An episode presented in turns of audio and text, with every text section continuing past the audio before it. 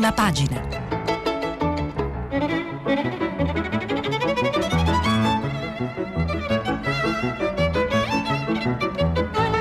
Questa settimana i giornali sono letti e commentati da Lucia Capuzzi, inviata del quotidiano Avvenire. Per intervenire telefonate al numero verde 800 050 333. Sms WhatsApp anche vocali al numero 335 56 34 296. Buongiorno agli ascoltatori e alle ascoltatrici di prima pagina da Lucia Capuzzi che conduce dagli studi RAI di Milano. Davvero una buona giornata a tutti e vi ricordiamo che stiamo pubblicando i vostri messaggi che stanno arrivando numerosi come sempre sul sito di Radio 3 e iniziamo questa rassegna stampa di oggi con una buona notizia, sebbene presa con tutte le cautele del caso, la grande notizia oggi su quotidiani è quella eh, di una speranza che ci si stia avvicinando al vaccino per il Covid. Ovviamente, appunto, ripeto, con tutte le cautele del caso. E veniamo alla prima pagina di Repubblica, la cui apertura è proprio sulla questione del vaccino all'Italia 1,7 milioni di vaccini, le prime dosi a gennaio, incontro del ministro Speranza con la Pfizer che annuncia efficace al 90%. Volano i mercati, riparte lo scontro nel governo sulla chiusura della scuola, i medici chiedono un lockdown totale se i dati non migliorano. Questo dei medici che chiedono un lockdown totale era stato uno degli argomenti che, affront- che aveva affrontato tutta la città ne parla proprio ieri. E sempre su Repubblica, sulla prima pagina, troviamo la questione della mappa italiana che si tinge di maggior arancione con l'ingresso in fascia arancione di Abruzzo, Liguria, Umbria, Basilicata e Toscana e oggi si decide sulla Campania e sempre sulla prima pagina troviamo eh, richiamato eh, la, le elezioni americane, sempre sul declinate in tema Covid, Biden vara la sua task force, rischiamo altri 200.000 morti e Trump licenzia il capo del Pentagono. Veniamo al Corriere della Sera che titola sulle altre cinque regioni in zona arancione verifiche dei NAS sui dati della campagna. La Pfizer, vaccino efficace al 90% e la borsa vola.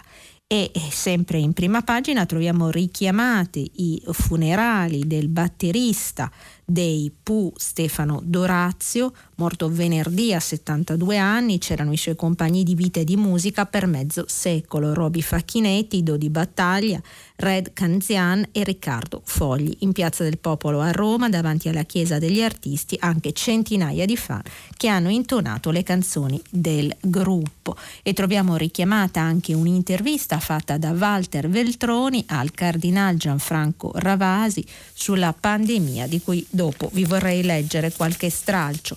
Veniamo alla prima pagina della stampa. Il virus attacca altre cinque regioni, clamoroso annuncio di Pfizer. Abbiamo un vaccino efficace al 90%, le borse esultano. L'area arancione ora coinvolge Liguria, Abruzzo, Basilicata, Toscana e Umbria. Oggi si decide sulla zona rossa in Campania. E viene richiamato, oltre alla foto sulle elezioni americane, anche eh, un reportage eh, da Varese, l'urlo di Varese epicentro del contagio negli ospedali lombardi che scoppiano. Eh, la prima di avvenire, il vaccino è vicino, Pfizer annuncia l'efficacia dell'antidoto, settimana prossima la richiesta di messa in commercio. Abruzzo, Basilicata, Liguria, Toscana e Umbria diventano zone arancioni, i medici chiudere tutto. E veniamo alla prima del sole 24 ore, il vaccino Pfizer mette il turbo alle borse. E sempre in prima Covid, altre 5 regioni arancioni. E poi un approfondimento sui restori bis, lo stop a IVA ritenute più largo nelle zone in semi lockdown.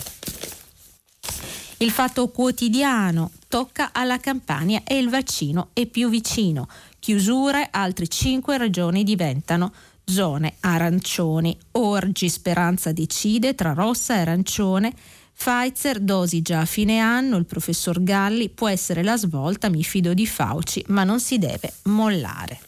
E veniamo al foglio che appunto eh, decide di aprire sulle regole di convivenza secondo Biden e, e c'è un, uh, sempre in prima pagina troviamo un articolo di Daniele Rainieri su Trump il negazionista dove gioca appunto sulla metafora negazionista eh, sul Covid ma adesso sulla sconfitta elettorale. E veniamo a domani in prima pagina, per svuotare gli ospedali, ecco gli hotel dell'ossigeno. Viaggio al centro della sanità al collasso, i reparti sono troppo pieni, a Roma i pazienti vengono spostati nelle camere degli alberghi protetti dove restano isolati anche dai pochi turisti rimasti. E sempre in prima troviamo eh, un editoriale del direttore Stefano Feltri, il governo deve pubblicare tutti i dati sulla pandemia, non c'è più tempo da perdere. Il messaggero eh, stretta in cinque regioni, ma il vaccino è pronto, Abruzzo, Basilicata, Liguria, Toscana e Umbria, da domani zone arancioni, l'annuncio della Pfizer, il farmaco è efficace al 90% e le borse festeggiano. E sempre in prima troviamo richiamate le elezioni americane, l'esercito di Biden contro il Covid e Trump decapita il Pentagono. Il giornale, la borsa archivia il Covid, Pfizer annuncia un vaccino entro l'anno, i mercati brindano, altre cinque regioni in zona arancione, l'Istituto Superiore della Sanità, rischio di epidemia non gestibile. E eh, Veniamo al manifesto, il titolo è Testa Coda, sempre appunto i titoli evocativi del manifesto, dopo la Corte Suprema, il Pentagono e Trump licenzia il capo della difesa Mark Esper, che in estate aveva detto no all'idea di schierare l'esercito contro le proteste di Black Lives Matter. Primo discorso da presidente di Biden che lancia la sua task force anti-Covid. E veniamo al libero, Covid, la cura c'è già. Eh, non solo arriva l'annuncio che c'è anche il vaccino, sarà pronto a dicembre. Con la cura c'è già, si riferisce all'ex eh, presidente dei virologi europei che assicurerebbe che in 48 ore gli anticorpi monoclonali fanno guarire i malati, produciamoli in quantità. La verità chiude mezza Italia, non la Campania, ma i sindacati dei medici e degli infermieri, oltre al solito Galli, vogliono il lockdown totale. E poi c'è eh, sempre in prima pagina il teatrino del vaccino post-elettorale. Poche ore dopo la proclamazione di Biden, Pfizer annuncia preparato, efficace al 90%, borse in festa, governo italiano spudorato, hanno atteso la sconfitta di Trump. La scienza ci fa sognare. E adesso, dopo aver dato questo sguardo veloce alle prime pagine dei principali quotidiani, ci soffermiamo su alcuni approfondimenti che ho selezionato per voi. Cominciamo da eh, Repubblica. Ovviamente la gran questione di oggi è quella del vaccino. Eh, questione del vaccino che appunto è eh, con l'annuncio della Pfizer che in base alle loro sperimentazioni questo vaccino che stanno testando sarebbe efficace al 90%, ovviamente la cautela è d'obbligo, la strada per arrivare a un vaccino eh, è ancora appunto per arrivare a, a, un vaccino in commercio è ancora eh, lunga. Eh, l'articolo di Elena Dusi eh, sulla seconda pagina di Repubblica lo spiega chiaramente e, e appunto sottolinea come eh, il vaccino appunto dovrebbe, se eh, venisse confermato, ci sono ancora vari step da fare, comunque si potrebbe consegnare al mondo 50 milioni di dosi entro il 2020, 1,3 miliardi entro il 2021 a prezzo orientativo di 20 dollari a dose. Ma qua Repubblica in un'intervista a, Silvio Garattini, fondatore del, dell'istituto e presidente dell'istituto Mario Negri, eh, sottolinea l'importanza in questa intervista di Tiziana De Giorgio di eh, eh, mantenere la prudenza. Siamo tutti in attesa del vaccino, ma prima di fare festa servono dati e risposte precise se vogliamo conquistare la fiducia della popolazione, dice Silvio Garattini e, e, appunto a proposito degli interrogativi dice prima cosa la Pfizer si, appunto, si riferisce al colosso USA che insieme alla tedesca BioNTech sarebbero in fase di eh, completamento della sperimentazione sull'uomo e sottolinea parlano di percentuale di protezione molto alta, addirittura al 90%, se fosse così saremmo contentissimi, ma sono dati definitivi o parziali. E poi chi è stato esattamente trattato? La popolazione era giovane e sana e quanti sono gli anziani testati e quelli con patologie gravi? Non lo sappiamo ed è noto che i vaccini hanno meno efficacia in questa categoria di persone perché con meno risposte immunitarie rispetto ai giovani. E anche sulle date perché si suppone che l'approvazione dell'agenzia del farmaco americana, la Food and Drug Administration, dovrebbe arrivare a fine novembre, Garattini invita a, alla cautela, mi pare uno scenario un po' troppo ottimistico, vanno raccolti tutti i dati e le statistiche in un dossier lavori corposi ci vorrà del tempo perché vengano analizzati. Penso sia più realistico pensare all'inizio del 2021. E a proposito dell'effetto del possibile vaccino sull'Italia, un retroscena di Tommaso Ciriaco, sempre su Repubblica, eh, parla di un patto segreto con l'Italia a gennaio 1,7 milioni di dosi. L'incontro con i vertici della Pfizer e il ministro Speranza sarebbe avvenuto secondo eh, Repubblica il 29 ottobre scorso eh, e l'incontro, scrive Tommaso Ciriaco, è riservatissimo, l'obiettivo vitale pianificare tempistiche, dettagli tecnici e logistici per avviare la vaccinazione anti-Covid di 1,7 milioni di italiani già a partire dalla seconda metà di gennaio 2021. Il, il, contratto per la fornitura europeo, scrive ancora Repubblica, Speranza assieme al ministro tedesco della salute è intenzionato a chiudere il patto di distribuzione tra gli stati membri entro venerdì. All'Italia aspetterà quasi certamente il 13,5% del totale della prima tranche, cioè 3,4 milioni di dosi, trattandosi di un vaccino che ha bisogno di due somministrazioni, significa fornire una copertura a circa 1,7 milioni di persone e si partirà, come detto, dal personale sanitario e delle RSA. E speriamo davvero che appunto questo vaccino ci sia e possa arrivare presto per tutti, però appunto sempre con estrema cautela. Sempre su Repubblica troviamo una intervista sul tema Covid al governatore Zaia, al governatore del Veneto, che parla della fase 2, di questa nuova fase, ognuno pensa a sé, si è perso lo spirito di marzo, ecco perché il Covid vince. Questa è l'opinione di Zaia intervistato da Carmelo Lopapa. Si è perso lo spirito della fine comune che ha segnato l'emergenza di marzo e aprile. Sul fronte ospedaliero stiamo tenendo, almeno in Veneto, e sul piano sociale che la situazione mi preoccupa perché è lì che si consuma la vera battaglia. È cambiato tutto rispetto alla prima ondata di primavera. Il Covid non sembra più un problema della comunità, ma del singolo che viene contagiato, del paziente che finisce ricoverati. Siamo passati dal noi all'io e così rischiamo di perdere la guerra delle epidemie. E, e eh, Zaia difende appunto il fatto che il Veneto sia zona gialla e difende i successi della sua amministrazione. Siamo stati i pionieri dei tamponi rapidi ai quali adesso fanno ricorso in tutta Europa. Il Veneto ora lancerà su vasta scala anche il test fai da te, semplice, non invasivo. Lo abbiamo sviluppato in casa col direttore del centro di microbiologia di Treviso, Roberto Rigoli, sarà la nostra scommessa e eh, Zaia parla anche di un rapporto cordiale, Zaia leader leghista, uno dei più noti leader leghisti, parla anche di un rapporto di collaborazione col governo Conte. E passiamo sempre su Repubblica agli esteri, troviamo su Repubblica una intervista alla leader più nota della sinistra americana, ehm, la Ocasio Cortez, che chiede a Joe Biden, all'eletto Joe Biden, caro Joe, noi progressisti non siamo un nemico.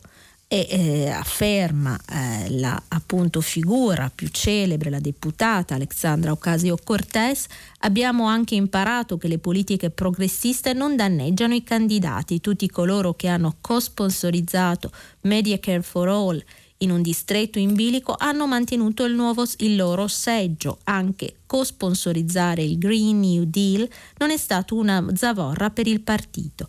Penso che sarà molto importante il modo con il quale il partito affronterà l'aspetto del razzismo a livello interno e se sarà sincero quando farà un vero esame autoptico, perché prima di avere numeri certi c'è già chi puntava il dito dicendo che era tutta colpa dei progressisti e del movimento Black Lives Matter. E sempre su Repubblica troviamo un'intervista al segretario di Stato di Nixon e Ford, figura celebre, controverso, premio Nobel per la pace, Harry Kissinger, che è stato autore durante la presidenza Nixon della svolta con la Cina, che parla appunto del rapporto tra Cina e eh, Stati Uniti e Europa e USA uniti davanti alla Cina, afferma Kissinger. Una questione di cruciale importanza per il prossimo presidente, ovviamente si riferisce a Biden, sarà quella della, delle relazioni con la Cina. Il problema ha due sfaccettature, la prima è la crescita della Cina che provoca un cambiamento negli equilibri di potere del mondo, la seconda è la differenza ideologica.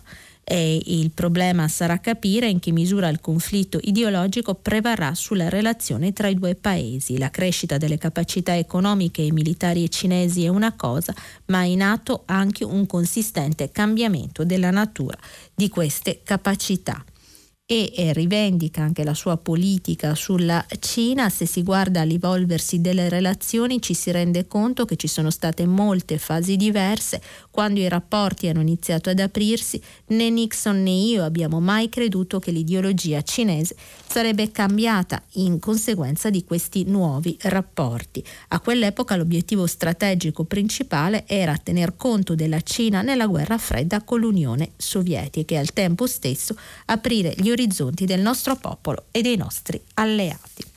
E vediamo davvero che cosa accadrà perché la Cina sarà sicuramente uno dei dossier più importanti della prossima amministrazione democratica degli eh, Stati Uniti e la Casa Bianca si dovrà appunto preoccupare di decidere che politica, se continuare con la politica di chiusura a oltranza di Trump o rivedere i rapporti.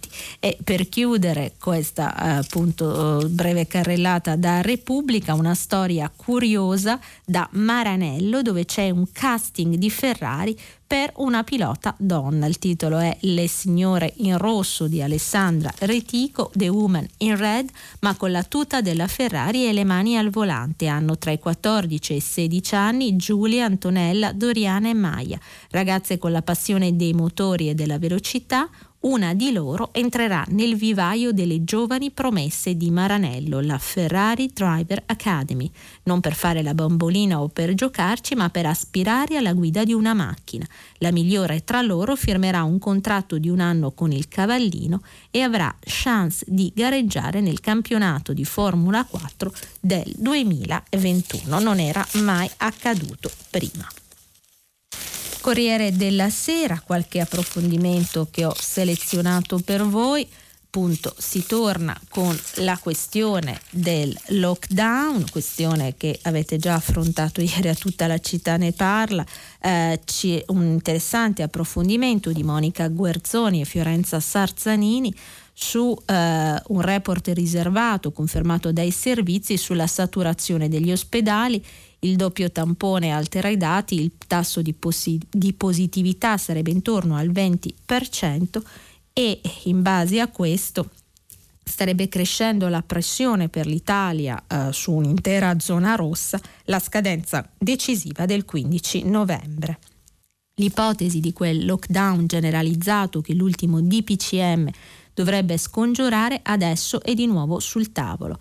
E non perché i medici italiani lo invocano, ma perché eh, nel governo cresce la preoccupazione e si aggiorna la curva, eh, si ritiene d'occhio la curva epidemiologica e si ragiona sulla necessità di misure ancora più severe come la chiusura dei ristoranti il sabato e la domenica e, e come appunto la sospensione di alcune attività commerciali che hanno tenuto derega nelle zone rosse. L'obiettivo del governo è arrivare almeno al 15 novembre, soltanto domenica prossima sarà infatti possibile stabilire l'efficacia del nuovo meccanismo che per contenere i contagi da Covid-19 divide l'Italia in fasce di rischio e impone misure di chiusura dell'attività limitando gli spostamenti dei cittadini. E sempre sul Corriere troviamo un eh, appunto andiamo alle elezioni americane, altro grande tema del giorno, eh, la cacciata da parte di Trump del capo del Pentagono.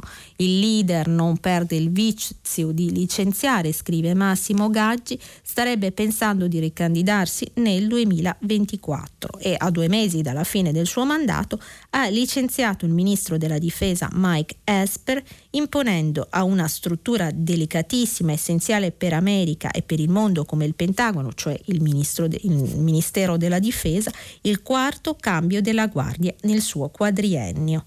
Asper si oppose al ricorso all'Insurrection Act, una legge del 1807, per giustificare l'uso dell'esercito nei disordini in piazza e non sarebbe l'ultimo licenziamento di Trump.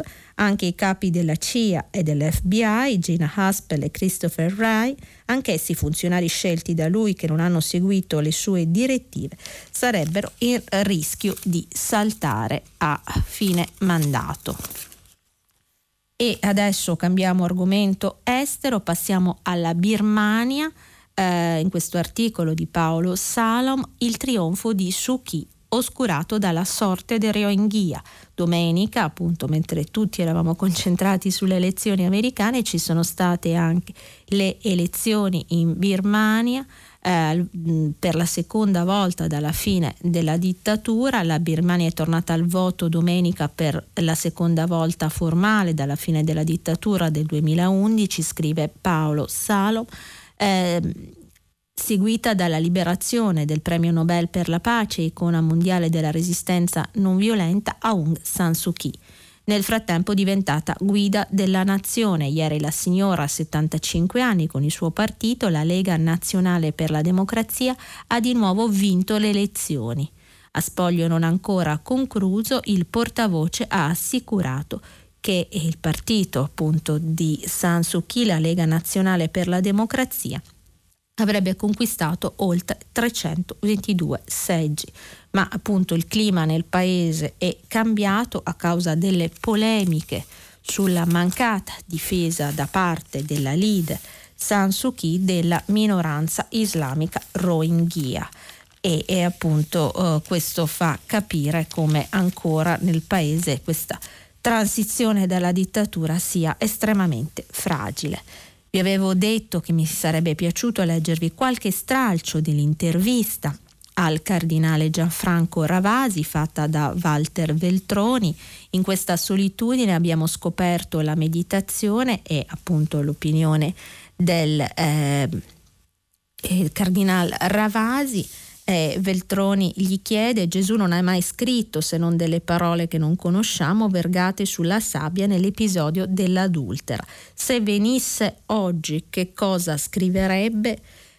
E Ravasi risponde: Noi non sappiamo neppure se Gesù sapesse scrivere. Qualche esegeta ha immaginato che sulla sabbia abbia tracciato solo segni. Sappiamo però che sapeva leggere. Nella sinagoga di Nazareth egli prende il rotolo di Isaia, lo srotola, lo legge e lo commenta. Se Cristo oggi dovesse scrivere ancora qualcosa che sia immediatamente comprensibile a tutti, io credo che lo farebbe in una lingua comune o popolare come era allora l'aramaico. Scriverebbe ama il prossimo tuo come te stesso, ama anche la terra come te stesso, potremmo aggiungere oggi. Forse potrebbe continuare con ciò che disse l'ultima sera della, vita, della sua vita terrena nella sala al piano superiore di una casa di Gerusalemme nel cenacolo per l'addio. Non c'è amore più grande di colui che dà la vita per la persona che ama. Questa è forse un'utopia, chiede il cardinal Ravasi, ma se le, ave- se le religioni non avessero l'utopia, a cosa servirebbe? servirebbero non possono essere utili solo a registrare il reale, ma c'è però anche un'utopia concreta in quelle parole che Cristo forse oggi scriverebbe. Infatti un genitore che sta per a negare col figlio e alla possibilità di aggrapparsi a qualcosa, salva prima il figlio di se stesso, ama il prossimo tuo come te stesso e non c'è amore più grande di colui che dà la vita per la persona che ama. Proprio questo scriverebbe oggi Gesù Cristo. Veniamo alla stampa, eh, c'è appunto un approfondimento interessante su eh, due eh, professori visionari, la coppia marito e moglie, che capirono il virus prima di tutti e sono due turchi che hanno sviluppato l'immunizzazione con la loro azienda alleata degli statunitensi, intuirono con mesi di anticipo che sarebbe stata pandemia e misero subito 400 persone al lavoro. Appunto parla della racconta la storia di eh, questa coppia di scienziati che eh, della eh, BioNTech, l'alleata della Pfizer che sta lavorando al vaccino in fase più avanzata al momento e che avrebbe avuto subito l'intuizione di eh, capire che cosa stava succedendo sempre sul tema Covid pandemia. C'è un'intervista alla sottosegretaria alla salute Sandra Zampa che annuncia presto le regole per il Natale, cenone solo con parenti stretti, dice la eh, la sottosegretaria alla salute. Ci sarà un provvedimento che riguarderà Natale, si deve dire che non deve essere un Natale solitario, ma che le famiglie possono riunirsi nel nucleo ristretto parenti di primo grado, fratelli e sorelle. La gran parte delle restrizioni attuali è bene che però restino, magari con un allentamento del rigore per alcuni esercizi. E aggiunge la eh, sottosegretaria Zampa, cittadini comuni potranno essere vaccinati anche all'estate, ma anche i medici di base devono in questa fase fare la loro parte con visite e tamponi, altrimenti rischiano la convenzione con lo Stato. E eh, sempre dalla stampa c'è un bel reportage eh, dall'ospedale di Varese eh, di Paola Russo eh, che ha parlato con Francesco Dentali, direttore di, mener- di medicina interna a Varese, il primario dell'ospedale con più malati di Covid possiamo resistere pochi giorni, poi è la fine, oltre 500 ricoverati per il virus, 4 su 10 in condizioni gravissime e appunto il dottor Dentali profila una situazione molto grave, il 40% sono in condizioni gravissime, intubati oppure con il casco e la mascherina per l'ossigeno da somministrare a dosi elevate 24 ore su 24. Possiamo resistere ancora pochi giorni, poi non potremo più affrontare, più fronteggiare adeguatamente nemmeno le emergenze. E appunto sui letti dice, direi che siamo ben oltre la saturazione, in questo momento abbiamo 543 pazienti Covid, il doppio dello Spallanzani a Roma, situazione quindi sicuramente grave. Da avvenire volevo riprendere alcuni stralci dell'editoriale che troviamo in prima pagina di Mauro Magatti, del sociologo Mauro Magatti, che affronta la questione di Biden tra radici cattoliche e sfide Biden e il professor Magatti sostiene che una delle grandi differenze tra Biden e Trump sia il tema della laicità, cioè il rapporto tra politica e religione. Biden, scrive Magatti, non ha mai nascosto di essere cattolico, lo ha sempre detto e tuttavia questa ispirazione religiosa viene declinata secondo la tradizione della laicità americana, in cui la fede in Dio costituisce un riferimento comune da tradurre in un linguaggio politico adatto a tutti i cittadini, indipendentemente dal proprio credo religioso, esattamente l'opposto dell'uso senza mediazioni di riferimenti e simboli religiosi che ha caratterizzato Trump e sempre da avvenire eh, troviamo a pagina 3 ancora sulle elezioni americane un'analisi di eh, Diego Motta eh, che eh, appunto analizza il fenomeno del populismo dopo la sconfitta di Trump e afferma eh, Il nuovo inizio, oltre il populismo, è solo il plurale. Per contrastare chi cavalca la paura e il risentimento serve semplificare le proposte e offrire una prospettiva comunitaria alternativa alla politica fondata su Dio, su l'io. Proprio in questo tempo in cui il DNA del populismo rischia di uscire geneticamente modificato dalla pandemia, scrive Diego Motta, prendendo direzioni radicaleggianti e sfumando i suoi aspetti più morbidi, come è accaduto in America con Trump, chi è alternativo, se vuole essere anche maggioritario, deve tornare a parlare all'opposto. We the people, noi il popolo. Incipit del preambolo della Costituzione americana, ha ripetuto più volte il presidente eletto nelle notti insonni dello spoglio elettorale noi prima persona plurale contro l'io, prima persona singolare. La sfida 2.0 per battere i populisti deve partire da qui. E adesso cambiamo decisamente argomento, un articolo sempre da avvenire dalla sezione culturale Agora di Luca Miele su Nick Cave eh, l'artista australiano a domenica notte è andato proprio qua in onda su Radio 3 il film concerto registrato quest'estate a Londra e appunto eh, Luca Miele racconta di eh, questo concerto, questo libro concerto di Nick Cave e scrive Laura Sulfuria, la dismessa da tempo, oggi Nick Cave, australiano, classe 1957, una delle voci più significative e inquietanti della musica contemporanea, è un signore avvolto in una composta sofferta eleganza.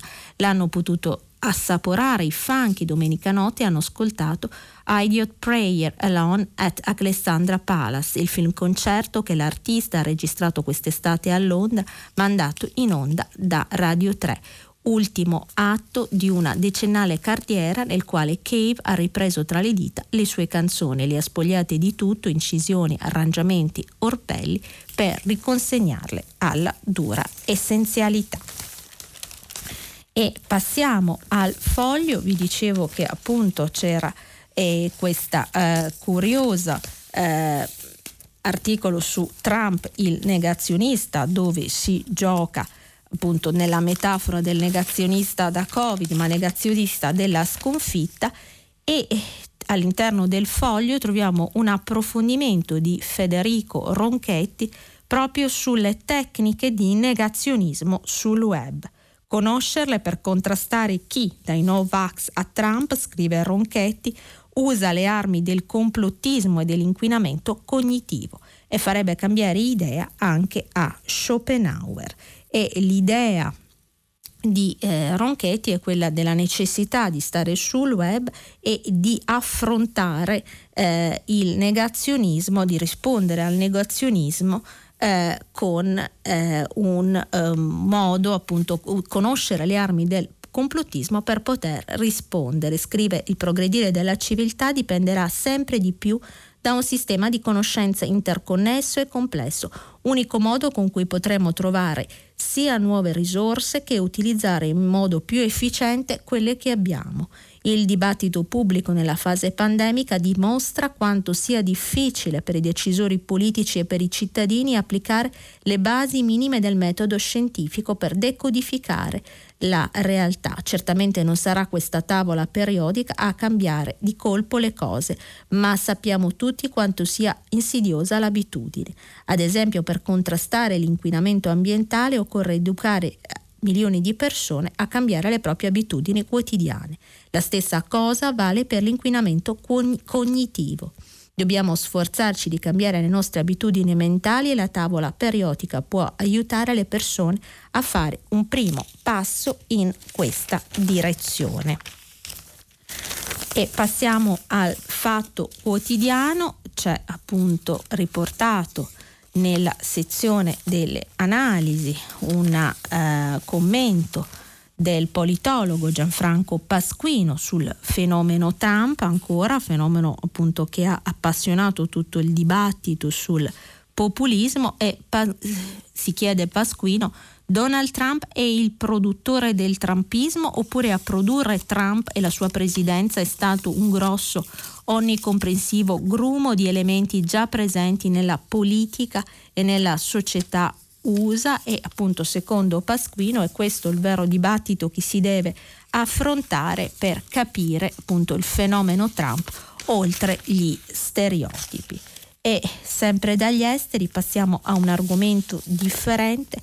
Roberta Zunini ci racconta delle eh, dimissioni forzate da Erdogan, dalla Turchia, appunto dal leader Erdogan, che avrebbe licenziato il genero. Dopo il crollo della borsa al 30% della moneta, il sultano ca- cambia il capo della banca e il ministro legato alla famiglia Trump. Anche in Turchia, scrive, eh, sembra per ora finita la stagione dei generi e non solo. Beyat al-Barayak, ministro delle finanze, già titolare del Dicastero dell'Energia, nonché genero del presidente della Repubblica Recep Tayyip Erdogan, ha dovuto rassegnare le dimissioni. Il 42enne marito della primogenita di Erdogan come Jared Kushner, il genero consigliere dell'ex presidente americano Trump, con il quale aveva un solido rapporto, è uscito dunque di scena, quindi i primi contraccolpi già si eh, notano. E eh, volevo prendervi dal appunto eh, la mia passione latinoamericana mi porta a prendere dal manifesto un approfondimento interessante di Roberto Livi sugli eh, effetti del cambio di amministrazione eh, a Washington eh, sull'America Latina. E, e, appunto si chiede eh, il Roberto Livi soprattutto quali saranno gli effetti sui dossier più caldi dell'America Latina, ovvero quello venezuelano e cubano.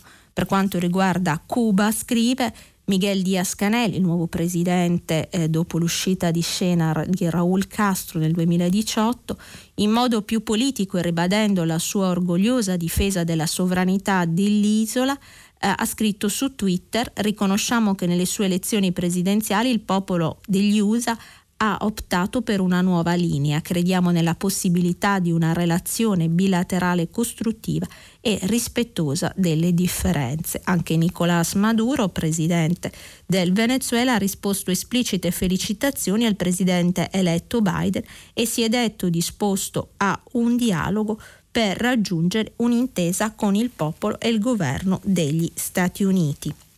E aggiunge Livi eh, nel corso della sua presidenza Trump ha messo in atto 150 misure e sanzioni contro Cuba che eh, sono costate 5 miliardi di dollari di perdite. Le prime dichiarazioni fatte da Biden, che riporta eh, Livi, vanno in un senso opposto. La politica di Trump verso Cuba è stata un totale fallimento, ha affermato il nuovo presidente eletto, che si è detto disposto a riprendere la politica di apertura di Obama, iniziando con l'eliminare i limiti imposti da Trump sulle rimesse dei cubano-americani, le restrizioni ai viaggi nell'isola e la concessione dei visti ai cittadini cubani. Il disgelo tra Cuba e Stati Uniti era stato uno dei grandi successi dell'amministrazione Obama in politica estera, non solo perché aveva messo fine a oltre mezzo secolo di inutile embargo americano nei confronti dell'isola e di blocco di fatto delle relazioni tra eh, Cuba e Stati Uniti, ma perché appunto dal rapporto con Cuba passa necessariamente il rapporto col resto del continente. E prosegue Libi, questa era un'aggiunta mia, scusate la, l'aggiunta, prosegue Libi, il subcontinente latinoamericano non è una delle priorità del presidente eletto, questo Biden lo ha messo bene in chiaro, però durante la presidenza di Obama l'allora vicepresidente ha avuto un ruolo importante nella politica estera, specie in America Latina.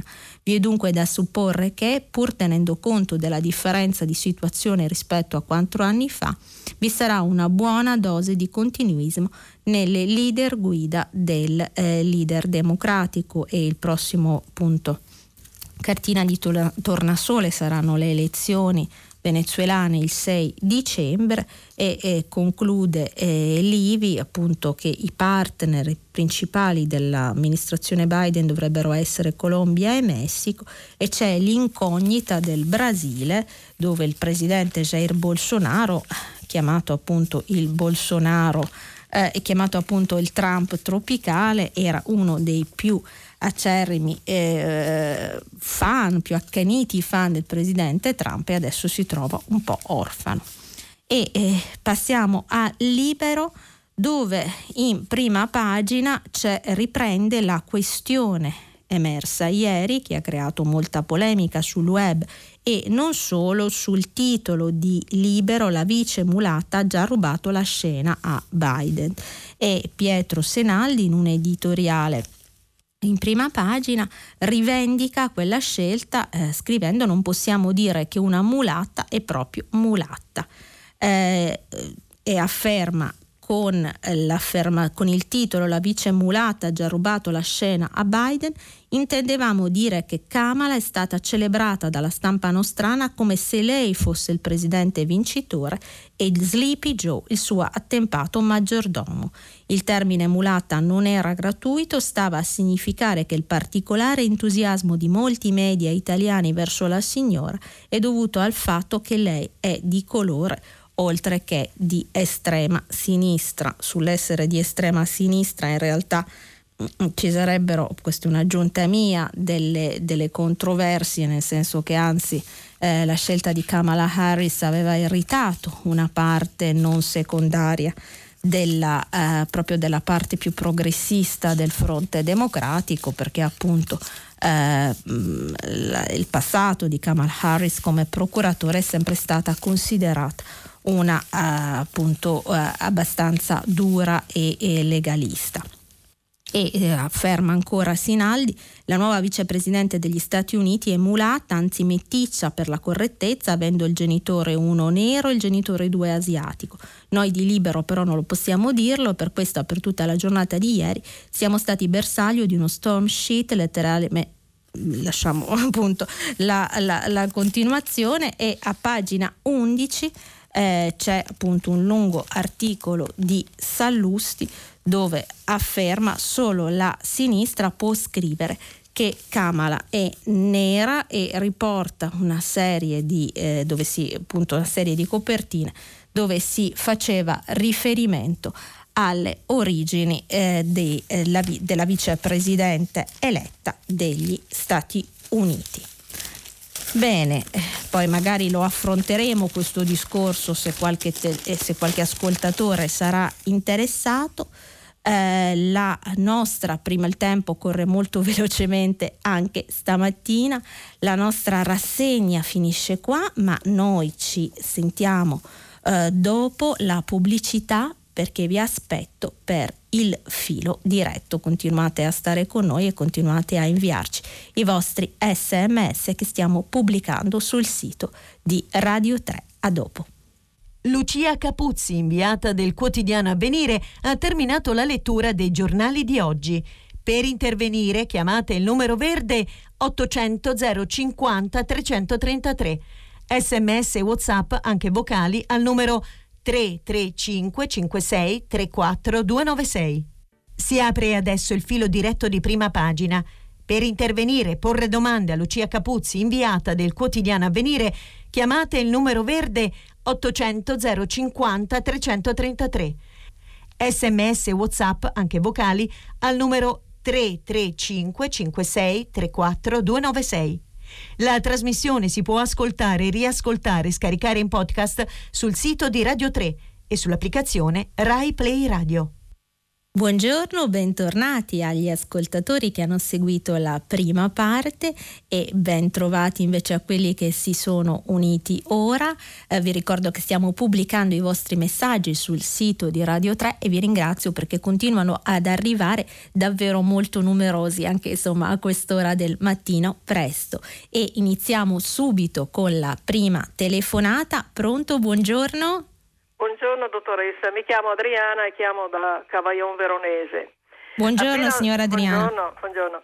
Eh, senta, appena ho sentito queste notizie, questi, questi fuochi d'artificio per l'arrivo, sembra, della, della, del vaccino contro eh, il coronavirus, mi è giù sorta spontanea una domanda. E che fine ha fatto il vaccino anti-influenzale che sembra abbastanza introvabile? Tutti gli anni viene immesso sul mercato il vaccino anti-influenzale perché tutti gli anni sono, eh, c'è l'influenza quindi era una cosa da preparare per tempo. Quindi il ministro Speranza, anziché strombazzare tanto che adesso avremo il vaccino, è da mesi che dicono a settembre ci sarà il vaccino, a ottobre ci farà... Cioè, pensiamo alle cose di adesso e diamo informazioni corrette, invitiamo alla prudenza e trattiamo i cittadini da persone intelligenti perché ci saranno che degli allocchi, ma ci sono anche persone intelligenti fra i cittadini italiani che sono stufi di sentirsi raccontare frottole. Va bene? Va ecco, bene, grazie signora Adriana, grazie per la sua puntualizzazione. Eh, sicuramente ha assolutamente ragione la signora Adriana quando dice che è necessario avere la massima prudenza, appunto l'ho sottolineato più volte nella prima parte, speriamo tutti che questo vaccino della Pfizer in collaborazione con la BioNTech tedesca riesca veramente ad arrivare presto, riesca innanzitutto ad essere efficace, le, gli studi vengano confermati, ma sicuramente bisogna eh, essere molto cauti e sapere che comunque sarà un percorso lungo. Sul vaccino anti-influenzale, una sottolineatura importante, ci sono molte regioni italiane in cui si fa fatica a trovare il vaccino, è vero è che è stata data anche giustamente direi priorità alle categorie più a rischio, però è vero anche che molti cittadini si trovano senza il vaccino antinfluenzale che appunto comunque in un periodo che è quello dell'autunno in cui l'influenza torna perlomeno appunto da quel tipo di contagio ci si poteva immunizzare e invece siamo ancora in questa situazione quindi ringrazio ancora la signora Adriana e appunto sarebbe importante che il vaccino antinfluenzale potesse essere disponibile, se non altro per eh, togliere perlomeno quel virus dalla circolazione per quanto è possibile. Eh, veniamo alla seconda telefonata, buongiorno. Buongiorno, Andrea da Bologna. Salve, buongiorno signora Andrea. Buongiorno, io volevo intervenire sull'articolo di Ronchetti del Foglio riguardo alla necessità di uh, contrastare sullo stesso territorio le, le notizie eh, che girano sul web.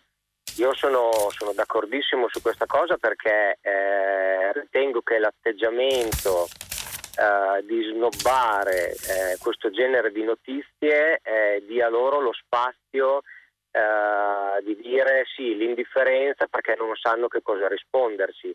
Eh, un esempio fra tutti che mi colpì all'inizio di questa pandemia fu quando iniziarono a girare notizie del fatto che il virus era stato creato in laboratorio e eh, alla fine nessuno della comunità scientifica si è realmente speso dati alla mano per prendere queste notizie e sbugiardarle pubblicamente davanti a tutti. A questo punto chiaramente l'atteggiamento è stato perché le prove non ce le hanno perché abbiamo ragione noi. Ecco, io penso che invece ci vorrebbe proprio un confronto sullo stesso territorio di chi si informa attraverso il web eh, per fare veramente un, un contraddittorio, come posso dire, con tutti i dati alla mano, perché poi il cittadino comune cerca di, cerca di informarsi, ma con gli strumenti che ha e anche con, con l'ignoranza che lo contraddistingue, nel senso che io se dovessi cercare di capire qualcosa di vaccini non potrei fare altro che leggere quello che scrivono gli altri. Cosa è meglio di un confronto sullo stesso territorio mi darebbe modo di farmi un'opinione. Grazie. Perfetto, grazie mille signora Andrea. Io mi trovo molto d'accordo con lei e anche con Ronchetti, infatti mi ha colpito l'articolo. La tentazione che quando si vedono sul web le mezze verità o le volgarità eh, sarebbe quella di eh, chiudere tutto e di dire non mi collego più ai social, faccio altro ehm, scelta eh, comprensibile, però così si lascia lo spazio in uno strumento estremamente veloce, estremamente penetrante, che è quello appunto dei social, ai negazionisti, a prescindere, che negano qualsiasi cosa, o i complottisti. Sicuramente questa pandemia ha accelerato il fenomeno di far venire fuori tante eh, appunto teorie bizzarre, bislacche, spesso anche pericolose, che magari prima ci facevano sorridere. Con appunto la pandemia in corso queste teorie sono diventate preoccupanti e allarmanti. Credo che la forza di questo tipo di azione sul web sia quella di usare pezzi di verità e di assemblarli insieme. Il risultato è una menzogna, in sé per sé ci sono anche delle parti vere. Il punto è che queste parti vere vengono manipolate assemblate insieme per eh, appunto produrre un risultato che poi è diverso, spesso si tirano delle conseguenze. E qua è sempre molto importante appunto verificare, lo dico soprattutto per gli ascoltatori più giovani, e capire le fonti che si stanno citando e le fonti stanno, a cui ci si sta riferendo, perché molto spesso appunto il web è uno strumento potentissimo, anche utilissimo, però c'è un mancato controllo e, appunto qua eh, questo permette che delle mezze verità, spesso anche delle vere e proprie menzogne, possano eh, circolare sul web liberamente e a forza di ripeterle diventino delle semi verità e tanti perlomeno ci credano o siano confuse. E a proposito appunto di fonti, stanno arrivando vari sms di ascoltatori che chiedono perché la scelta di citare Libero. In realtà io non ho letto ieri il titolo uh, su Libero, su Kamala Harris, perché appunto io stessa lo trovavo abbastanza offensivo, appunto la mulata che ruba la scena a Biden però appunto oggi ho voluto citarlo perché l'argomento ha fatto molta polemica non solo sul web, non solo, e mi sembrava corretto dare sia la difesa di libero, eh, la possibilità al libero di replicare ma anche riprendere la questione che ha fatto molta polemica e, e giustamente si è creato appunto un, una serie di, di, di dibattito sulla, sulla, questione di come definire Kamala Harris e eh, come sia corretto definire un vicepresidente eletto. Eh, mi chiedeva il signor Mario da Roma qual è il giornale che ha pubblicato l'intervista Monsignor Ravasi, è il Corriere della Sera, è un'intervista di Walter Veltroni. Eh, una domanda dal signor Carlo che è arrivata via sms su Biden e la politica estera e il muro contro il Messico la politica feroce contro l'immigrazione in Messico, vi sono segnali di cambiamento.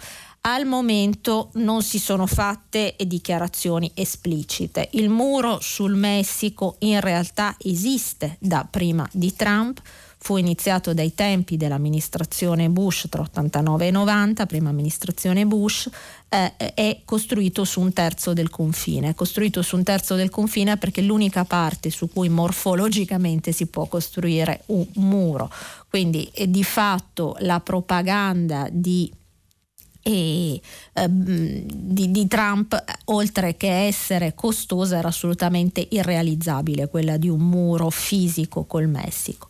Trump però ha costruito durante la sua amministrazione un muro virtuale politico con il Messico e con la, uh, il sostegno paradossale, per quanto appunto forzato da una politica di pressione molto forte con la minaccia di imporre i dazi alle esportazioni sul Messico. Come ha fatto eh, attuando una serie di accordi sia col Messico sia con gli stati centroamericani per bloccare di fatto l'immigrazione dalle zone di partenza, ma non solo, ha, ha in qualche modo premuto su Messico e Centro America perché accettassero sul loro territorio i richiedenti asilo già arrivati negli Stati Uniti. È possibile che questa politica cambi con Biden? Sì, è possibile, ma più che uno stravolgimento della linea migratoria, io ipotizzerei ehm, alcuni cambiamenti già eh, passati nell'era Obama, più che sul flusso in entrata, sul problema delle regolarizzazioni delle persone che vivono già da anni in territorio statunitense. Mi riferisco soprattutto ai giovani arrivati bambini irregolari negli Stati Uniti con i genitori che hanno studiato o servito nell'esercito americano per cui era stata prevista un percorso di cittadinanza, i cosiddetti dreamers vengono chiamati perché sono ragazzini che sono stati portati dai genitori in inseguimento del eh, appunto, eh, sogno americano e, e, questo Dream Act, il DACA, era stato eh, appunto oggetto di una serie di misure di ridimensionamento da parte di Trump di certo questa politica cambierà con, con, Biden, questo l'ha detto, l'ha annunciato. Più complesso il discorso se Biden riuscirà a fare, sarebbe il grande successo della sua amministrazione, una riforma per regolarizzare gli 11 milioni di persone, in gran parte di origine latinoamericana, residenti spesso da 10, 20, 30 anni sul suolo americano, che vivono e lavorano lì e che eh, è una proposta che è stata tentata più volte sia da repubblicani sia democratici, nessuno ci è mai riuscito, c'era arrivato molto vicino Barack Obama, non c'è riuscito neanche lui eh, bisogna vedere che cosa Biden riuscirà effettivamente a fare e, e se riuscirà a, a, in qualche modo risolvere questa questione che permetterebbe anche di regolarizzarli e quindi di permettere loro di pagare le tasse con uh, una uh, appunto importante eh, risoluzione anche per il bilancio americano. Uh, Adesso vorrei eh, appunto passare alla nuova telefonata. Eh, pronto? Buongiorno. Pronto, buongiorno, sono Roberto da Roma. Buongiorno vorrei, Roberto. Buongiorno. Vorrei tornare sulla eh, elezione di Kamala Harris e eh, domandarmi come mai eh, certi giornalisti si, si, meravigliano dell'enfasi data a questa notizia, perché mi pare che anche allo stupore siano improntati questi eh, articoli. È un fatto obiettivamente, se non straordinario, particolare, visto che dopo 46 volte è la prima volta che viene eletta una donna e di eh, colore. Peraltro, dopo quattro anni di una feroce contrapposizione sociale, vorrei dire quasi razziale, se, se, se non fosse troppo forte. Quindi, sinceramente, non riesco a capire che cosa si cela dietro a ehm, queste eh, considerazioni fatte da questi eh, articoli e, e, vorrei sentire il suo punto di vista. Grazie. Certo, grazie a lei per averci chiamato, mi permette di tornare su un argomento che mi interessa. Allora, sicuramente è la prima volta che una donna viene eh, eletta eh, vicepresidente negli Stati Uniti, è un, quindi sicuramente una svolta storica e una donna che è figlia di due immigrati, il papà immigrato dalla Giamaica, la mamma immigrata dall'India, immigrati appunto come docenti universitari che si conoscono a Berkeley e da qui nasce Kamala Harris. Eh, sicuramente una storia che esprime mh, hm, un po' il mito americano della frontiera, della possibilità di arrivare negli Stati Uniti e di costruirsi lì un futuro. Non dimentichiamo che a parte la propaganda trumpista gli Stati Uniti sono fondati sul mito di persone che arrivano lì da tutte le parti del mondo e hanno la possibilità di eh, farsi un futuro. Questo è il mito del sogno americano. Non sto dicendo che effettivamente funzioni così, però è molto forte questo nella cultura americana. La polemica è sorta non su appunto la storia di Kamala Harris, ma sulla scelta di titolare su appunto il titolo che eh, usava la parola mulatta che ruba la scena a, a, Biden. Era la scelta appunto di questo titolo che ha fatto, creato perplessità, che ha ehm, creato forti polemiche da parte di alcuni giornalisti, anche in me crea forti eh, perplessità la scelta di, più che perplessità, la scelta di, di questo titolo per quello che può valere il mio parere, però appunto eh, era su questo la, la, polemica. È vero anche che appunto il fatto che Kamala Harris sia una donna su certa stampa, non solo italiano, penso anche ad alcuni giornali eh, esteri ultra, crea delle perplessità e dei problemi. Eh, non dimentichiamo che eh, appunto non è nuovo purtroppo e ci si stupisce perché perché, non perché non si sappia che queste cose possano accadere, ma perché non è bene farle accadere come fossero normali. Spesse volte le donne, quando hanno un, cari- un incarico di responsabilità, dalla politica alla finanza, a qualsiasi campo, alla cultura stessa, eh, spesso sono oggetto di commenti sessisti o di commenti semplicemente che non si farebbero se eh, quella carica la occupasse un uomo. Questo accade appunto eh, spesso anche nel linguaggio comune quando accade su organi di informazione eh, che appunto dovrebbero evitare questi stereotipi, la cosa mh, più che sorprendere fa discutere, ecco, solo, solo questo. Poi mi trovo d'accordo con lei che ovviamente il fatto che Kamala Harris sia una donna, che sia la prima volta, sicuramente è una scelta di è una rottura anche nell'immaginario, no? siamo sempre abituati alla first lady americana, non siamo abituati a una donna vicepresidente, però insomma è bene che eh, questa cosa cambi e che ci si, ci si faccia i conti. Eh, veniamo alla prossima telefonata, buongiorno. Buongiorno, sono Alessandro. Buongiorno, grazie a lei e alla redazione. Io volevo solo un po' sulla linea anche del, del, collega precedente, del collega ascoltatore. Mi ha dato molto fastidio in quanto eh, figlio di una, di una, femminista che mi ha cresciuto con, con, certi valori, mi ha dato molto fastidio pensare che i piloti della Ferrari, siccome sono donne, fanno un casting, cioè diventano delle attrici.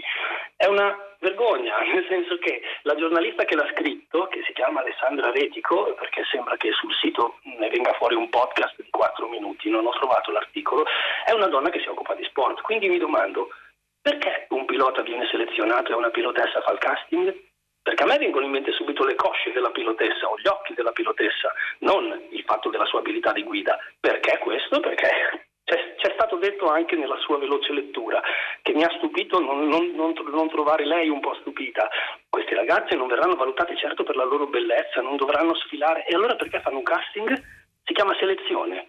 E, e secondo me è molto importante usare bene le parole perché altrimenti non usciremo mai in questo paese dall'assoggettamento della donna a, a qualcosa che, che non, le, non, le, si non, non, sia, cioè, non, è giusto che la donna sia sempre inferiore, anche solo nelle parole. E oggi è successo e nel mio sms c'era un po' di stupore, anche perché non ho trovato stupore nella sua voce. Certo che lei non ha tempo, forse non ha avuto tempo di stupirsi, ma non lo trovo un po' strano.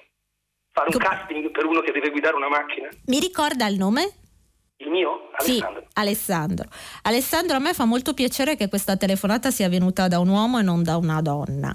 Eh, il mio mancato stupore perché cerco di essere asettica, eh, non sempre ci riesco quando leggo. Sì, concordo, la scelta della parola casting non è stata felice, eh, perché si pensa sempre che le donne, penso anche che forse non ci fosse intenzionalità nella collega che l'ha scritta, eh, penso che però la sua riflessione mi fa molto piacere perché ci aiuta a riflettere sull'uso delle parole, cosa che non sempre noi giornalisti facciamo, un po' perché non abbiamo tempo, un po' perché anche i nostri meccanismi mentali eh, alla fine prevalgono e uno non ci fa caso. E a forza di non farci caso eh, si eh, finisce per rafforzare certi, certi, stereotipi. Avevo visto il suo sms, l'avrei letto, eh, non sapevo che fosse appunto un uomo ad averlo fatto e questo mi fa ancora, ancora, più piacere. Che lei si sia stupito della parola casting, che l'abbia voluta sottolineare che le donne non fanno appunto un test ma un casting perché diventano pilote. Credo che l'idea dell'articolo fosse un po' giocare sul fatto delle parole eh, non lo sto giustificando, sto solo cercando di spiegare che cosa probabilmente è accaduto. E, e però appunto l'idea, probabilmente lo stupore era che finalmente anche a Maranello ci fosse una selezione per, per donne che potessero entrare pilote, come appunto pilote, sottolineava il fatto che appunto non erano lì per giocare con le bamboline eccetera, però probabilmente nell'uso della parola casting è stata influenzata dal suo stesso gioco di parole e ha, ha ottenuto un risultato non felice, sì concordo e è bello che sia stato appunto un uomo a, a sottolinearlo. Eh, un nostro ascoltatore via sms mi chiedeva della situazione dei venezuelani e che fine ha fatto Juan Guaidó. Juan Guaidó è stato l'anno scorso il presidente che si è autoproclamato eh, appunto presidente del, del Venezuela, leader dell'opposizione. Eh, Juan Guaidó continua in uh, Venezuela, è un momento complicato per il Venezuela. Sicuramente l'amministrazione Trump aveva sposato la linea dura e aveva anche sostenuto eh, Juan Guaidó, salvo poi eh, invece ehm, di fatto eh, al di là appunto dei eh, tweet lasciare Juan Guaidó solo ad affrontare Maduro. Questo ha finito nel lungo periodo per rafforzare il eh, governo di Maduro. Adesso l'incognita è che tipo di eh, politica farà eh, Biden verso il Venezuela. È possibile che eh, si riesca a, a, fare una politica di dialogo o è possibile che si continui con una linea dura? Probabilmente Biden oscillerà su, due, su questi due dossier e bisognerà capire molto. Un appuntamento decisivo è quello delle legislative, le legislative del 6 dicembre, l'opposizione venezuelana tanto per cambiare è spaccata. Um, e, c'è una parte, la parte più consistente, che non intende partecipare alle elezioni perché ne contesta la democraticità, c'è una parte che eh, intende presentarsi, adesso bisogna capire che cosa accadrà lì, se il governo riuscirà a riconquistare anche il controllo del Parlamento o se eh, ci sarà di fatto un, eh, nuovo, eh, appunto, una nuova vittoria, improbabile al momento vista la situazione della posizione, molto improbabile dell'opposizione. Eh, veniamo alla prossima telefonata, buongiorno. Buongiorno. Buongiorno. Io mi chiamo, Sal- mi chiamo Salvatore. Salve, buongiorno Salvatore. Dalla provincia di Palermo e sono un medico di base cosiddetto. Eh, sono stato sollecitato a, ad intervenire dall'affermazione fatta dall'ascoltatrice, la signora Adriana, sì? che non distinguendo i livelli di competenza e di responsabilità ha accusato con un verbo anche un pochettino poco rispettoso il ministro Speranza di strombazzare chissà quali diciamo, successi. Allora, per quanto riguarda i vaccini, il governo centrale fornisce i soldi alle regioni, poi l'approvvigionamento dipende dalle regioni, non dal ministro. Quindi eh, credo che sia eh, opportuno che i giornalisti in questa grande confusione forniscano elementi di chiarezza eh, indicando quali sono i livelli di competenza e di responsabilità di ciascuna istituzione e di ciascuno di noi. Grazie. Poi vorrei approfittare di questa certo, opportunità eh, perché in questi giorni si è parlato dei medici di base in maniera secondo me eh, dire, a, a, con, con, lo stesso metodo, cioè con poca chiarezza eh, omettendo eh, alcune cose e dicendo solo alcune cose. Io ho seguito il servizio della, della giornalista dottoressa Gabbanelli che peraltro stimo tantissimo, che però in questo servizio diciamo, non ha reso merito al lavoro dei medici di base. Sono state omesse molte cose. Intanto i famosi 107 mila euro li guadagna solo chi ha 1500 assistiti e non tutti i medici hanno 1500 assistiti. I medici non hanno, eh, dal loro stipendio esce anche lo stipendio del collaboratore di studio, che è a loro totale carico. Eh, devono pagare le spese dell'ambulatorio eh, e di tutti i servizi eh, non hanno ferie, non hanno indennità di malattia, non hanno tredicesima, non hanno buonuscita. Quindi quando si fa un servizio, e la Gabbanelli di solito è molto precisa e puntuale, bisogna dire, illustrare tutti gli aspetti e vedere insomma qual è la situazione, perché fornire eh, notizie false su una categoria di lavoratori che eh, anche in questa circostanza mi pare che ha dato il suo grande contributo anche di morti purtroppo, eh, penso che ehm, serva soltanto a, ad aizzare coloro che magari sono già un po' prevenuti contro una categoria che beh, credo che debba essere rispettata. Grazie, grazie signor... aspetto la sua risposta. Certo, grazie signor Salvatore. Io capisco il suo legittimo scoramento no? in, questa, in, questa, situazione. Io credo che la signora Adriana ce l'avesse in generale con la difficoltà di reperire eh, il vaccino antinfluenzale. Eh, poi appunto eh, probabilmente non si è soffermata sui livelli di, di competenze. Eh, ha fatto bene lei a sottolinearlo, di fatto in alcune regioni, ho risposto anche io prima, è difficile reperire il vaccino appunto lei sottolineava la differenza dei livelli di competenza, sottolineava anche la uh, necessità di non uh, colpevolizzare i medici di base, cosa su cui non potrebbe trovarmi più d'accordo, anzi in questo momento andrebbe fatta una corretta valorizzazione dei medici di base che possono offrire proprio nella gestione della pandemia un filtro importante sia per i cittadini che sono contagiati o che suppongono di esserlo e che non sanno spesso a chi rivolgersi eh, perché sono spaventati, perché non sanno bene cosa fare, quindi il medico di base diventa fondamentale sia per impedire l'intasamento degli ospedali che abbiamo visto anche dalla lettura della stampa eh, eh, quotidiana sta diventando un problema importante di nuovo anche in Italia. Eh, su appunto il lavoro, mm, il servizio, appunto non, non entro nel merito, lei ha fatto benissimo comunque invece a sottolineare l'importanza del, mm, dei medici di base e io mi unisco a un'altra preoccupazione che non è specifica solo sui medici di base ma che ha molto a che fare con l'emergenza, eh, questa fase dell'emergenza Covid.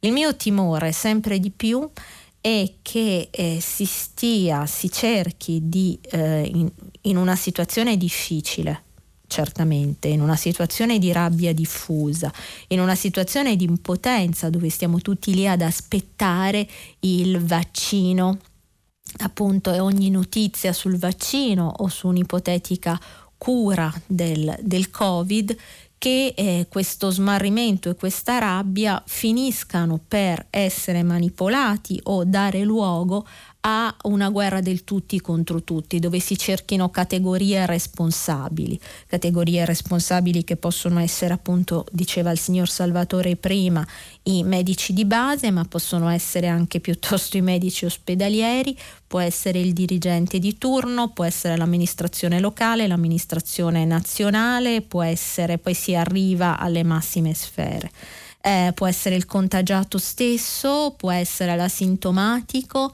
Io vedo tanta eh, in questo momento tanta necessità di trovare un capro espiatorio, di trovare qualcuno o qualcosa su cui sfogare la, la propria rabbia. Da una parte appunto è umano ed è comprensibile in un momento di stanchezza, specie quando ci si illudeva o si sperava o, o, o si pregava perché eh, si, questa seconda ondata non arrivasse.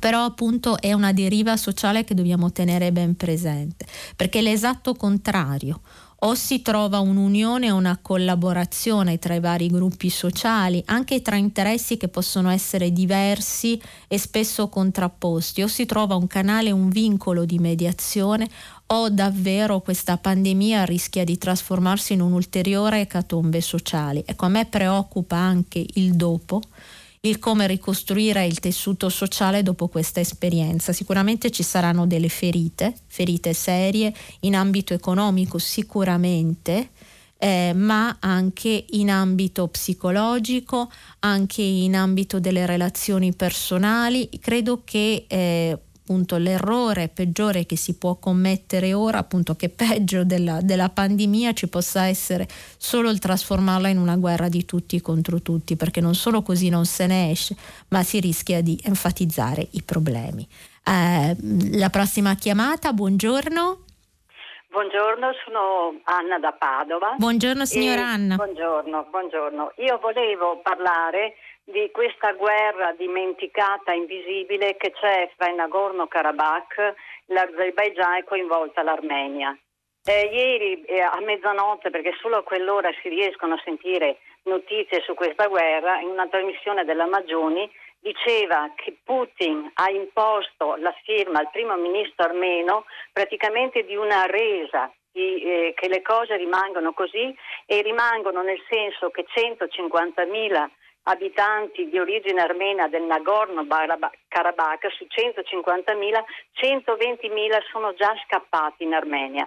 Vuol dire una disfatta completa, vuol dire la perdita anche di un'identità armena nel Nagorno-Karabakh, che ricordiamo gli armeni sono cristiani nel Caucaso totalmente musulmano e già l'Armenia ha pagato con un genocidio nei primi anni del Novecento e Erdogan ha detto che adesso sta completando il lavoro perché l'Azerbaigian ha potuto combattere, ha potuto arrivare a questi punti perché la Turchia è dietro l'Azerbaigian.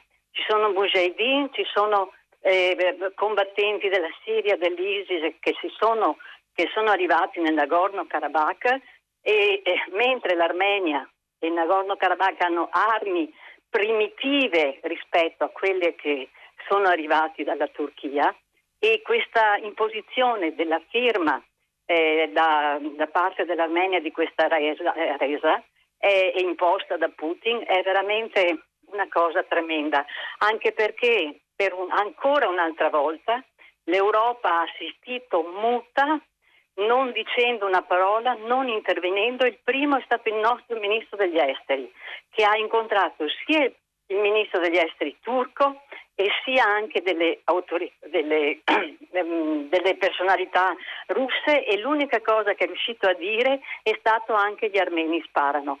Mi sembra una vergogna per l'Italia e per l'Europa continuare a assistere a guerre spaventose che ci sembrano lontane ma sono vicine a noi per cultura e comunque è l'umanità che sta soffrendo e che sta eh, morendo. Volevo appunto che lei mi dicesse se effettivamente tutto questo che le ho detto è accaduto ieri sera. Mi ricorda uh, il nome, signora Anna? Io sono Anna da Padova. Ok, Anna, giusto, allora non volevo sbagliare il suo sì. nome. Io la ringrazio per aver toccato un argomento di esteri che oggi non era sui giornali. Mh, mm, perché appunto o non era quasi sui giornali perché appunto le notizie sono arrivate in tarda serata di ieri è quella questione appunto del Nagorno-Karabakh e la ringrazio anche per aver toccato appunto una delle tante troppe guerre dimenticate di questo tempo. No? Ci si finisce per dimenticare le, eh, concentrarci solo su alcune grandi luci della politica internazionale su cui si concentrano i riflettori, poi nel resto del mondo si combattono guerre eh, che restano drammaticamente invisibili. Sì, eh, la signora Anna aveva ragione e, e ieri notte c'è stato un doloroso, l'ha riferito il primo ministro armeno Pashinyan, ha riferito di questo doloroso cessate il fuoco con i presidenti di Azerbaijan e Russia. Sicuramente la pressione russa è stata determinante. La eh, firma del cessate il fuoco è arrivata dopo la conquista della città di Shusha o Shushi da parte delle truppe azere. È una città strategica e una città anche simbolica sia per gli azeri sia per gli armeni. Era stata conquistata dall'Armenia nel, all'inizio degli anni 90 la riconquista da parte degli azeri ha segnato appunto un punto a eh, loro favore e eh, dopo questo c'è stato il cessate il fuoco eh, con la pressione sicuramente della, della, Russia putiniana che dovrebbe entrare in vigore a partire dalla eh, mezzanotte di, di martedì. La ringrazio per averci ricordato questo conflitto, non è l'unico, però sicuramente è stato un conflitto che nelle ultime settimane ci ha, ci ha tenuto abbastanza col, col ha tenuto quelli che si occupano appunto di mondo eh, attenti, purtroppo una pari attenzione non c'è poi nel mainstream informativo. Si potrebbe fare lo stesso discorso anche per appunto l'Etiopia che vive una situazione di crisi eh, con la appunto guerra alle province del nord, si potrebbe fare per molte altre parti del mondo, ma ringrazio la signora Anna per averla fatta appunto mh, qua, uh, averci sottolineato questo, questo fatto. Eh, veniamo alla telefonata, pronto? Buongiorno, sono Ale da Milano. Buongiorno, um, mi ripete il nome per favore? Ale da Milano. Ale, perfetto. Ecco, mi, mm, mi, spiace perché effettivamente l'argomento è tutt'altro e effettivamente il, appunto eh, l'Armenia, anche lo Yemen, eccetera, sono sicuramente situazioni difficili. E, ehm, però io avevo chiamato perché mm, facevo una riflessione sulla stampa, cui ieri hanno persino una testata come il Corriere ha fatto articoli su uh, la moglie di Joe Biden e la vicepresidente nuova, la signora Harris e la signora Biden, parlando del loro stile ad abbigliamento invece che su, mm, focalizzandosi su, ehm, su, su, su, quello che hanno fatto, la loro carriera, che pare, insomma, pare che la First Lady abbia una carriera lavorativa di tutto rispetto, eccetera, e poi c'è sempre anche la questione che li chiamano per nome invece di chiamarli per cognome, non chiamano Biden e Trump, Donald e Joe, li chiamano Biden e Trump. È sempre un po' la vecchia storia, mi viene in mente la Lectio Magistralis di Hillary Clinton che diceva sì, se siamo donne oppure se siamo un certo tipo di persone il nostro taglio di capelli e la nostra piega conta perché parleranno di quello e non di quello che noi diciamo. Grazie Ale Tutto per la sua grazie. sottolineatura. Eh, purtroppo accade spesso quando si parla di donne, l'unica cosa interessante dell'abbigliamento era il tailleur bianco di Kamala Harris, ma perché era un tailleur simbolico, era il simbolo delle suffragette, quindi in quel caso sì, l'abbigliamento aveva a che fare con la notizia, tant'è vero che l'ho sottolineato anche io ieri, eh, per il resto appunto concordo con il fatto che delle donne molto spesso si parli più dell'aspetto, dell'esteriorità piuttosto che eh, di, della carriera che hanno fatto fatto, però appunto pian piano le cose cambieranno. Eh, nostra, il nostro tempo sta davvero scorrendo e noi ci dobbiamo fermare qua, ma ci rincontriamo domani. Dopo il giornale radio Edoardo Camorri conduce pagina 3 a seguire le novità musicali di primo movimento e alle 10 come sempre tutta la città ne parla, approfondirà un tema posto da voi ascoltatori e potrete riascoltarci sul sito di Radio 3 una ulteriore precisazione del conflitto in Nagorno-Karabakh. Oggi ci sarà l'approfondimento a Radio 3 Mondo alle 11. E davvero una buona giornata a tutti, ci risentiamo domani. Eh, arrivederci da Lucia Capuzzi.